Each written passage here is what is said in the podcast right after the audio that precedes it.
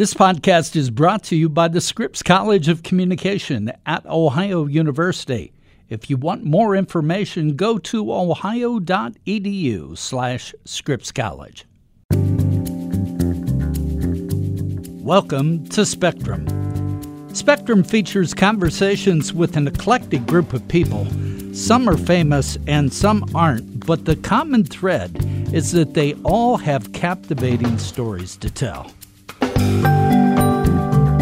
Today, we're talking with researcher and engineer Jonathan Norris about the decline of the coal industry in central Appalachia.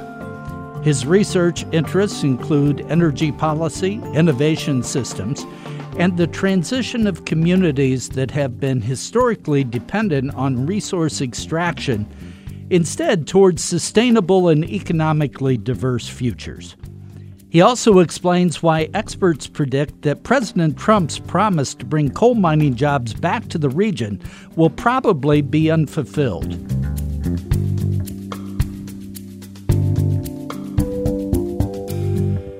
We need some baseline explanation.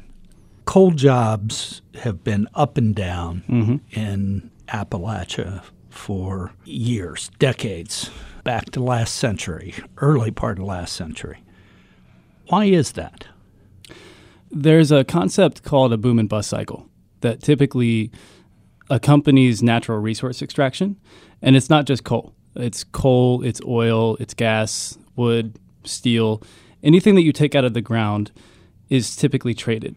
Uh, and be either because of changes in pricing uh, or changing in uh, technology. Um, the production rates and the employment of coal or oil or gas uh, tends to follow these boom and bust cycles. So typically there's a boom where uh, local economies do really well, and then there's a bust. And we've seen this in things like the oil shocks of the 1970s and the 80s, the OPEC oil embargo. So that's a pretty high profile example. In central Appalachia, coal mining employment has been on the decline since 1980 uh, the 1980s, and that's because of mechanization. So we've started to use machines rather than human labor to mine coal. So that's kind of a baseline. All right. So if if that's the case, you have different resources. I take it competing against one another in this boom and bust cycle.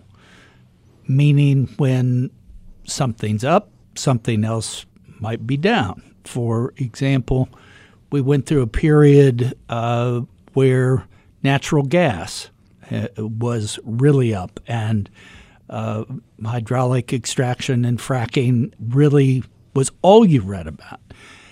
As it became more popular with energy producers, not popular generally, but popular with energy producers, the need for coal went down, correct? That's right. Uh, so natural gas uh, and coal both are used as fuels to create electricity. So natural gas and coal are sent to power plants where they're burned, and that heat is generated. It generates electricity that we use in our homes and our businesses day in and day out. And in about 2012, um, natural gas started to take off from shale reserves. So these were reserves that uh, we weren't really able to reach commercially uh, before hydraulic fracturing came to the scene. And hydraulic fracturing made it possible for oil and gas dr- drillers to drill deeper than ever before. And so coal has been on the decline since 2007, largely because it's been outcompeted by natural gas. Because both of those fuel sources uh, supply and create electricity, natural gas is cheap, it's abundant, uh, and it burns 60% less carbon into the air per unit of heat. Um, so those three factors have, have caused kind of a bust in coal production. So we had the explosion of, of natural gas drilling, but not just in central Appalachia. This is a national phenomena out in the Midwest, Oklahoma, Texas, uh, further north. A national boom in natural gas had a direct relationship with coal production in Appalachia, correct?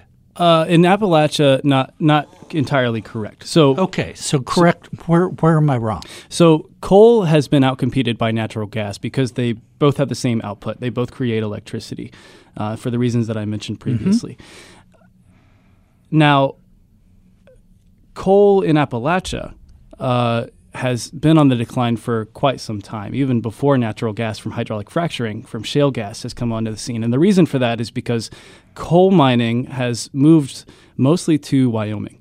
So we get most of our coal to create electricity in the United States from Wyoming. Why?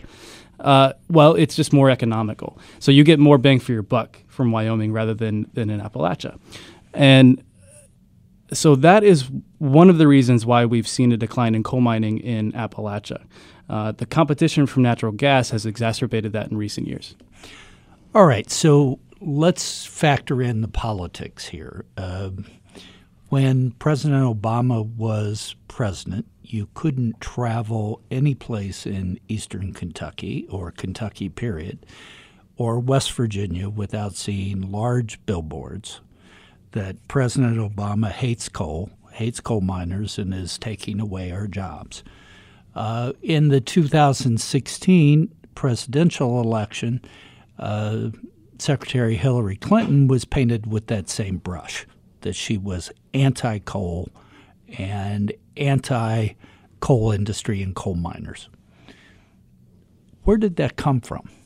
That that animosity. What what are there specific regulations or policies? Sure. So in the Obama administration, we saw more of a focus on on climate change uh, and combating carbon emissions. Um, and, and coal fired power plants is certainly one of the big contributors to carbon emissions uh, in the United States. The animosity uh, to those policies, I think, came largely toward environmental regulations that were placed on coal mining. Um, one example is during President Obama's term, uh, he put a moratorium on mining on public lands. Uh, now, recently, President Trump has lifted that moratorium um, and has sought to uh, ease environmental regulations as to uh, to make coal mining more economically competitive. Um, but because of the fact that natural gas is outcompeting coal production, uh, for electricity generation. And because mechanization has, since the 80s, caused a long term decline in employment in coal mining, President Trump's recent uh, efforts to ease environmental regulations aren't likely to, to mean a, a significant comeback of the coal industry. Uh, and that's because natural gas remains cheap and abundant, and those changes won't change that. But the rhetoric of the campaign, we heard uh, then candidate Trump uh, use that as a major lever against Secretary Clinton here in, in the Midwest and in Appalachia. Uh, when he took office, he's had this executive order, which many argue is fairly meaningless uh, to actually producing jobs, but yet you had major buy in from the populace to the rhetoric. How do you account for that? Sure. So, you know, I'm from Southern Ohio. Um, and I think if you drive through southeastern Ohio, or if you drive through eastern Kentucky or western West Virginia, where uh, a lot of these communities, these coal mining communities, exist and have existed for, gosh, uh, about a century, it's a very family oriented and generational type of work. Uh, there are families that have coal miners in their families that go back generations. Uh, and coal mining really built up the region. It's been an economic staple for a very long time. And the transition that the region is going under um, is is causing, I think, uh, some strife. Um, you know, because coal is being outcompeted by natural gas, because we see this decline in production, and because we've seen a lack of employment um, since the 1980s, the coal mining industry has been on a long term decline. Uh, and the central Appalachian region is also, um, it, lacks economic diversity. So whenever we see these boom and bust cycles in places where there aren't many other options for employment, uh, those boom and bust cycles hit those places harder. Uh, and I think that that is the basis for um, the fuel and, and why the rhetoric from uh, President Trump's presidential campaign resonated with the region. It's because coal mining has been a staple. Uh, it it it powered us through the Industrial Revolution, and it provided really uh, well-paying jobs for workers just out of high school. Um, and now that this transition is taking place, the region is uh, in a in a place where it needs to transition economically and focus on diversification. There, there was no need uh, for uh, higher education. There was n- no need even for special training, except for on the job training. Right? People went directly to the mines. Yeah, that's true.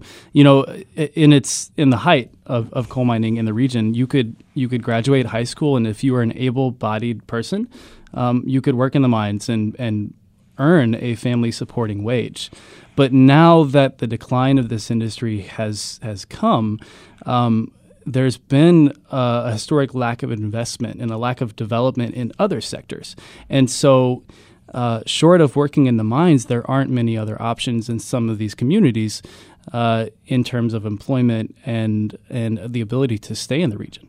How significant is the percentage of coal miners in this region to, to the national outlook. Yeah.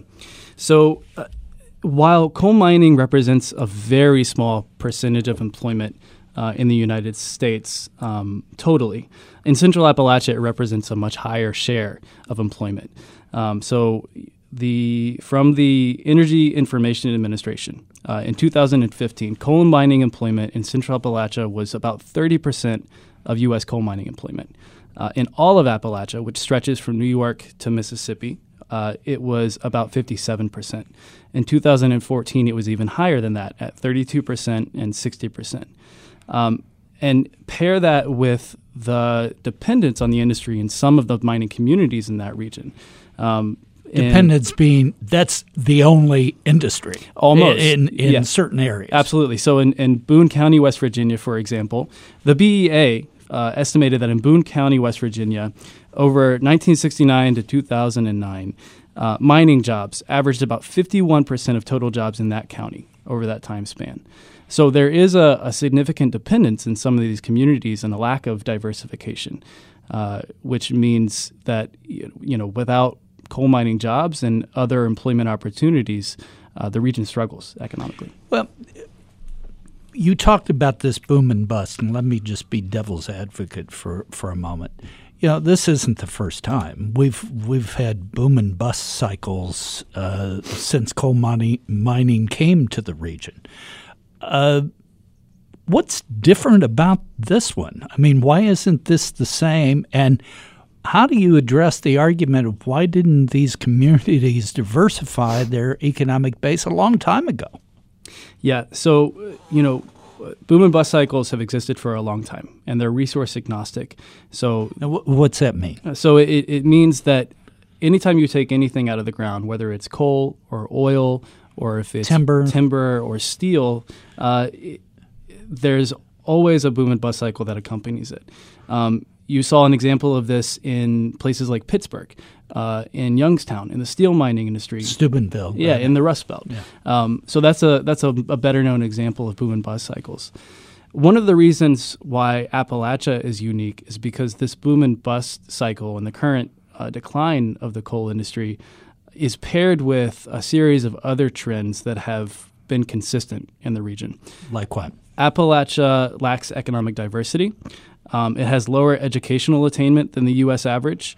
It has higher income inequality uh, than the U.S. average, higher unemployment rates, and higher poverty rates. And that's that's in Central Appalachia.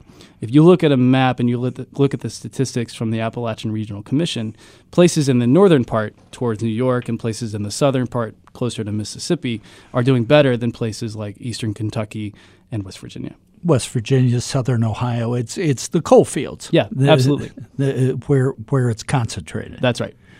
Historically, there are these boom and bust cycles, but it seems like a, a population with lower educational attainment, a basic lower economic standard of living, and the remoteness of the coal fields really haven't attracted other industry to a workforce that is a skilled workforce other than for mining or, or extractive industries.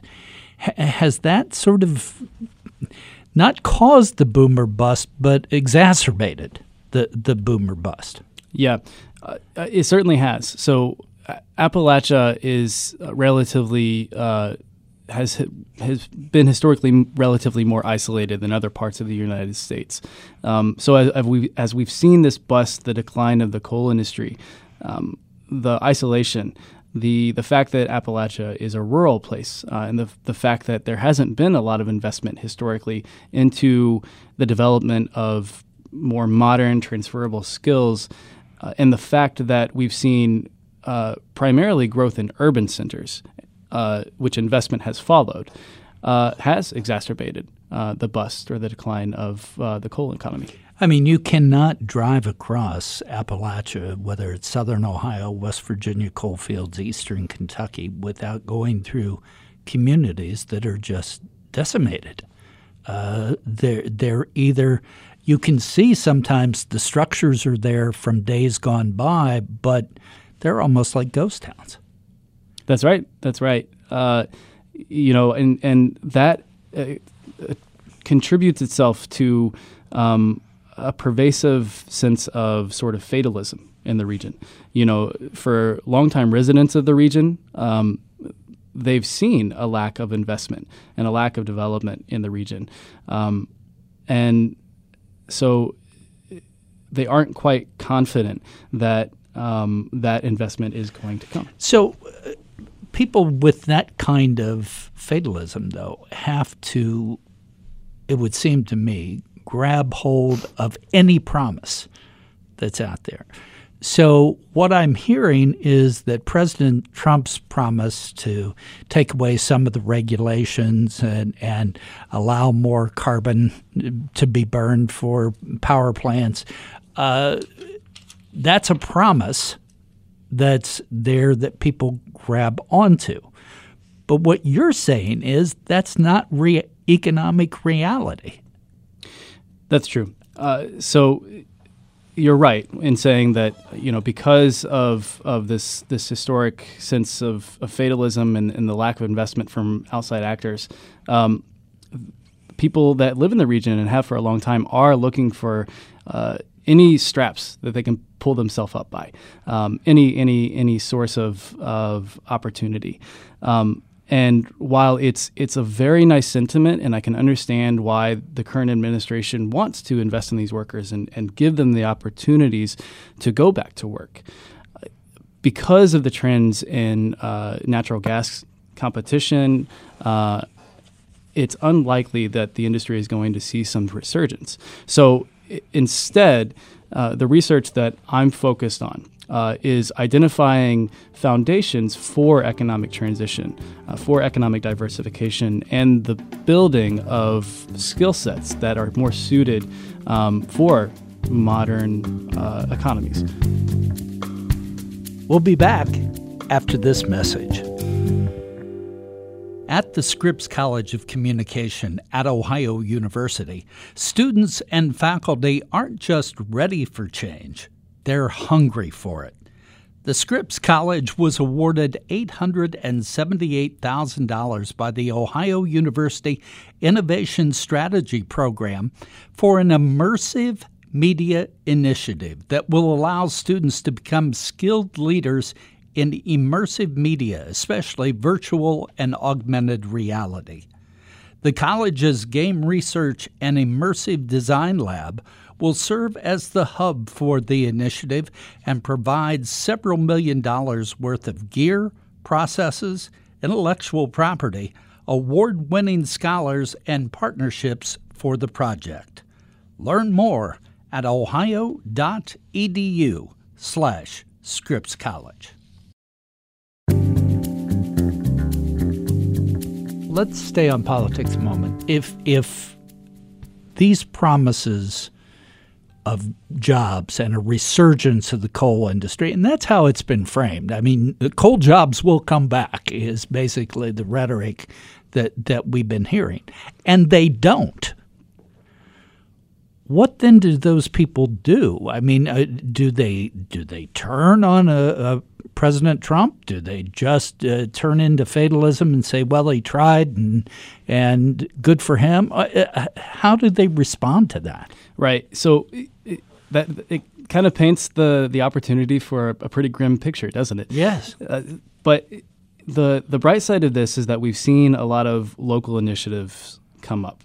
Um, so, you know, some examples of uh, asset based development in the region. And what I mean by asset based development is um, let's take a look at what we have in our community, in our county, in our own local sphere, and how can we use that um, to build our own futures.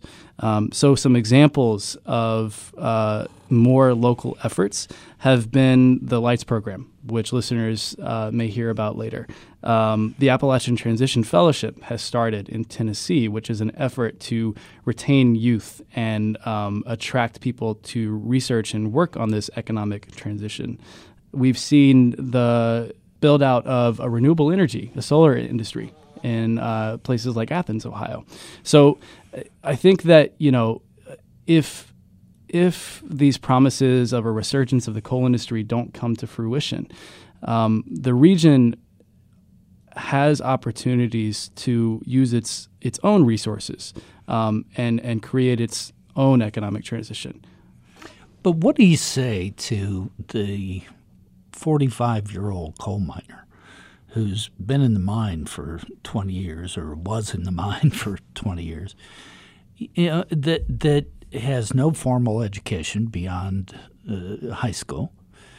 Uh, by family, by tradition, by sheer economic uh, restrictions, limited to, geographically to a hometown or, or region, they're not going to get up and move.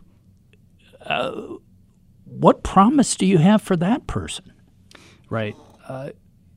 There was a uh, an initiative that was put in place in the Obama era. It was called the the Power Initiative, um, and it was a, a, f- a federal policy that was administered by the EDA and the Appalachian Regional Commission, and the aim for that was to address that very question.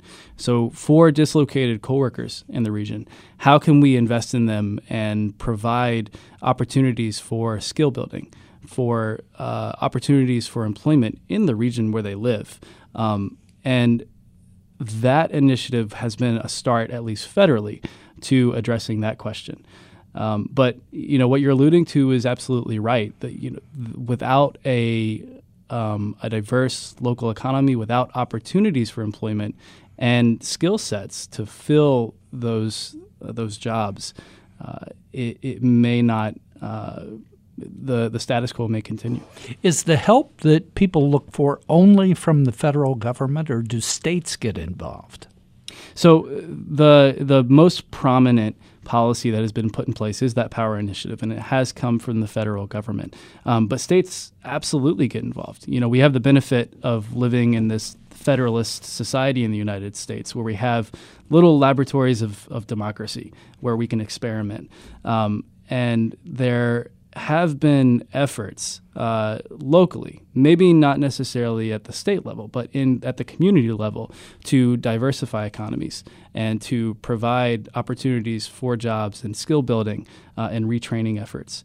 Uh, and those have been championed by uh, organizations like Kentuckians for the Commonwealth, the Mountain Association for Community Economic Development, um, the Innovation Center at Ohio University. So while we haven't seen a whole lot of action at the state level, there has been action at the community level. So you have been born and reared in this region.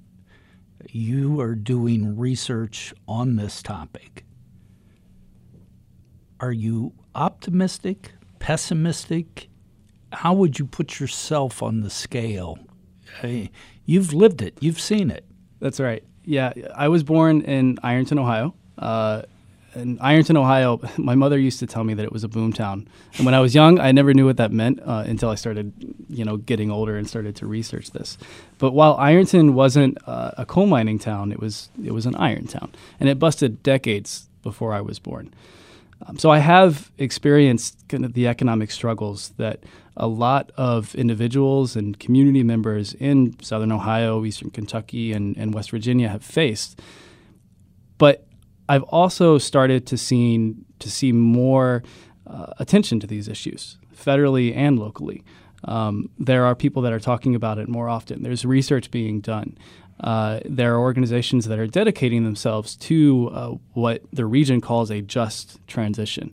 And so, while I understand that transitions take time, uh, I'm I am optimistic that over time there will continue to be uh, individuals uh, that are dedicated to kind of the, the, the, transformation of economies in Central Appalachia. Uh, because I've, I've, I, every year I continue to see more people get involved. I want to make sure that our listeners understand that it's not just coal miners being out of work there there are multiple level problems tied in with this. When you have people out of work, uh, you have higher degrees of alcoholism, drug abuse, uh, the opioid uh, addiction uh, scourge has just ravished uh, this region of, of central Appalachia. Health insurance being up in the air as to what will come out of whether there'll be a repeal of Obamacare or the Affordable Care Act or what will come in its place. In, a, in an environment where you have a lot of miners suffering from black lung and other mine related injuries and, and health concerns, all these things are intertwined, are they not? They absolutely are. Um, you know, it, it's not just, as you said, the dislocated coal miner. While we, we certainly need to be paying attention to dislocated coal miners and, and the fact that coal mining has been a staple in the region, uh, kind of a bedrock of employment and economic activity. But, you know, with the decline of uh, that bedrock, foundational um, staple, economic staple in the region, we have seen um, skyrocketing opioid addiction rates.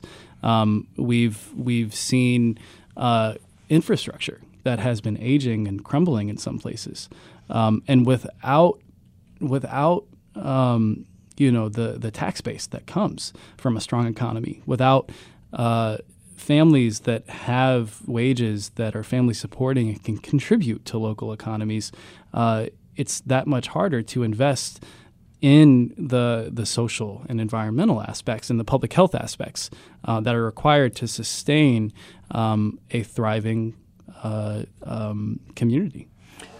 It seems like also mixed messages. Uh, you know, President signed his executive order and had a lot of miners there behind him in Washington saying, "I'm going to give your coal jobs back to you." But at the same time, some of these support groups that you're talking about, such as the Appalachian Regional Commission, was zeroed out in in President Trump's proposed budget. That seems to be oxymoronic there.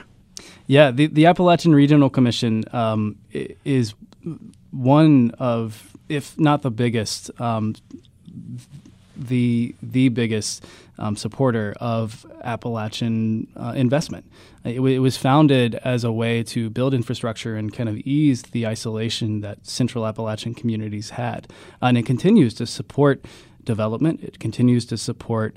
Uh, this sort of transition work in the region. It has done so for a long time, and um, the the proposed budget that came out of the Trump administration did um, decrease, zero out its funding um, in support of things like defense uh, and um, other economic progress measures and investments. Uh, so, without that funding to this organization uh, and without you know attention to these issues, there certainly are mixed messages. So while um, the the Trump administration has said we want to put coal miners back to work, you know, without uh, investing in the foundational elements that support, uh, you know, a strong economy in the region, uh, that's not going to be possible, um, and it's not going to be possible to diversify the economy, which is greatly needed in the region. To wrap up, let, let me ask you about your personal involvement. You say that you were born and reared in the Ironton area and, and a product of, of southern Ohio. What got you interested in this kind of research? Uh, a lot of people who are born and reared in this particular region want to get the hell out and, and, certainly not look at the problems. That's uh, a really good question. So, I grew up in Ironton, Ohio. I, I went to Ironton High School. I played football for Bob Lutz, who people in southeastern Ohio may right. know. Um, so I, I, am, you know, an Irontonian, uh, and I, I, I lived there for a long part of my life. When I was looking at uh, universities in high school, um, I, I, did pretty well in school, and so I, I, got into all the universities that I applied to, and uh, I actually did want to get out. Um, I, I was raised in a family that didn't have a lot of opportunity. I was raised by a single mother. Uh, I was one of five children. And so growing up in that struggle made me at first want to leave and find opportunity elsewhere. So I actually started university at Pennsylvania State. But uh, our family did not have any money. So I couldn't afford to stay, and I transferred to Ohio, Ohio University and I came back to the region. I, I studied engineering in undergrad, uh, and I, after I completed my bachelor's degree, I moved to Cincinnati. Uh, and I started doing that work. And while it, it, paid well, it provided a good wage, it supported me, I, didn't particularly enjoy it. And at the same time, I was I was volunteering with an organization in Cincinnati called Green Umbrella. So, Green Umbrella was a sustainability alliance, uh, and one of the things that I did there was volunteer on their energy policy committee and that's really that was my first exposure uh, to these issues to things like coal mining to things like renewable energy and i absolutely loved it but the problem was i wasn't i wasn't getting paid right i was getting paid to, to do the work that i didn't particularly right. enjoy um, I remember being with a friend and I was I was watching a documentary on coal mining and mountaintop removal, uh, which is for listeners that may not know where they they level the top of a mountain to just, get to the coal seam. Just take it off underneath. Yeah, absolutely. Um, which provides uh, significant environmental damage for communities that right. happen to be by those mountains. Um, and I started to really reflect on the my history and my experiences growing up um, in a, a, relatively poor family in southeastern Ohio. Um, and I wondered, you know, how did I make it out? How did I do so well? And, and um, if I did well, how can other people do well? And so that, that inspired me to apply to grad school. I wanted to study sustainability, which is, which is what I'm doing now. Um, and that brought me to Ohio University. So the, the combination of my experiences growing up in a situation which I think a lot of people in the region can relate to. Um, combined with my experiences volunteering on energy policy in Cincinnati and, and living in the region um, and doing research on these issues, I think has prepared me to have a, a valuable perspective on the issues. What's the end goal for your research? I know sometimes research is ongoing forever and ever, and, and we grasp kernels of knowledge as we go on, but but yours seems to be pretty omnidirected. Yeah. So my research focuses on identifying the sort of the foundational elements that may support economic transition in Central Appalachia. Uh, so things like how can we diversify local economies? How can we um, build skill sets for people that live in the region so that um, if uh, you know, coal mining experiences one of those busts, an economic downturn, they have skills that they can take to other local sectors. Uh, and how do we make the the the region more resilient and sustainable long term? Now that is a big big task, um, and I I think that my my research and my work in this area will certainly continue um, for the rest of my life. Um, I am optimistic that we will continue to make positive uh, steps uh, toward that goal while I'm alive and doing this work. Uh, but in engineering, I study this concept of continuous improvement. Um, and so you know, there's always something that can be done better. There's always a way that uh, communities can make themselves more resilient to these shocks. So that's the goal. Jonathan, thank you so much. Really appreciate it, and good luck. Yeah, thank you. I appreciate the time.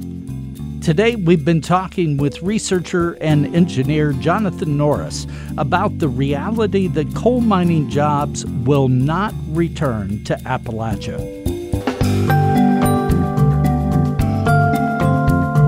Spectrum is produced by WOUB Public Media. Adam Rich is our co producer. I'm your host, Tom Hodson. Please subscribe to Spectrum at Apple Podcasts, Google Play, or at NPR One. We welcome your feedback, so please rate our podcast or review it through Apple Podcasts.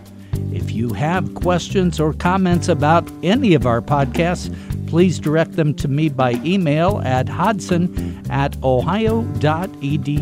That's Hodson, H O D S O N, at ohio.edu.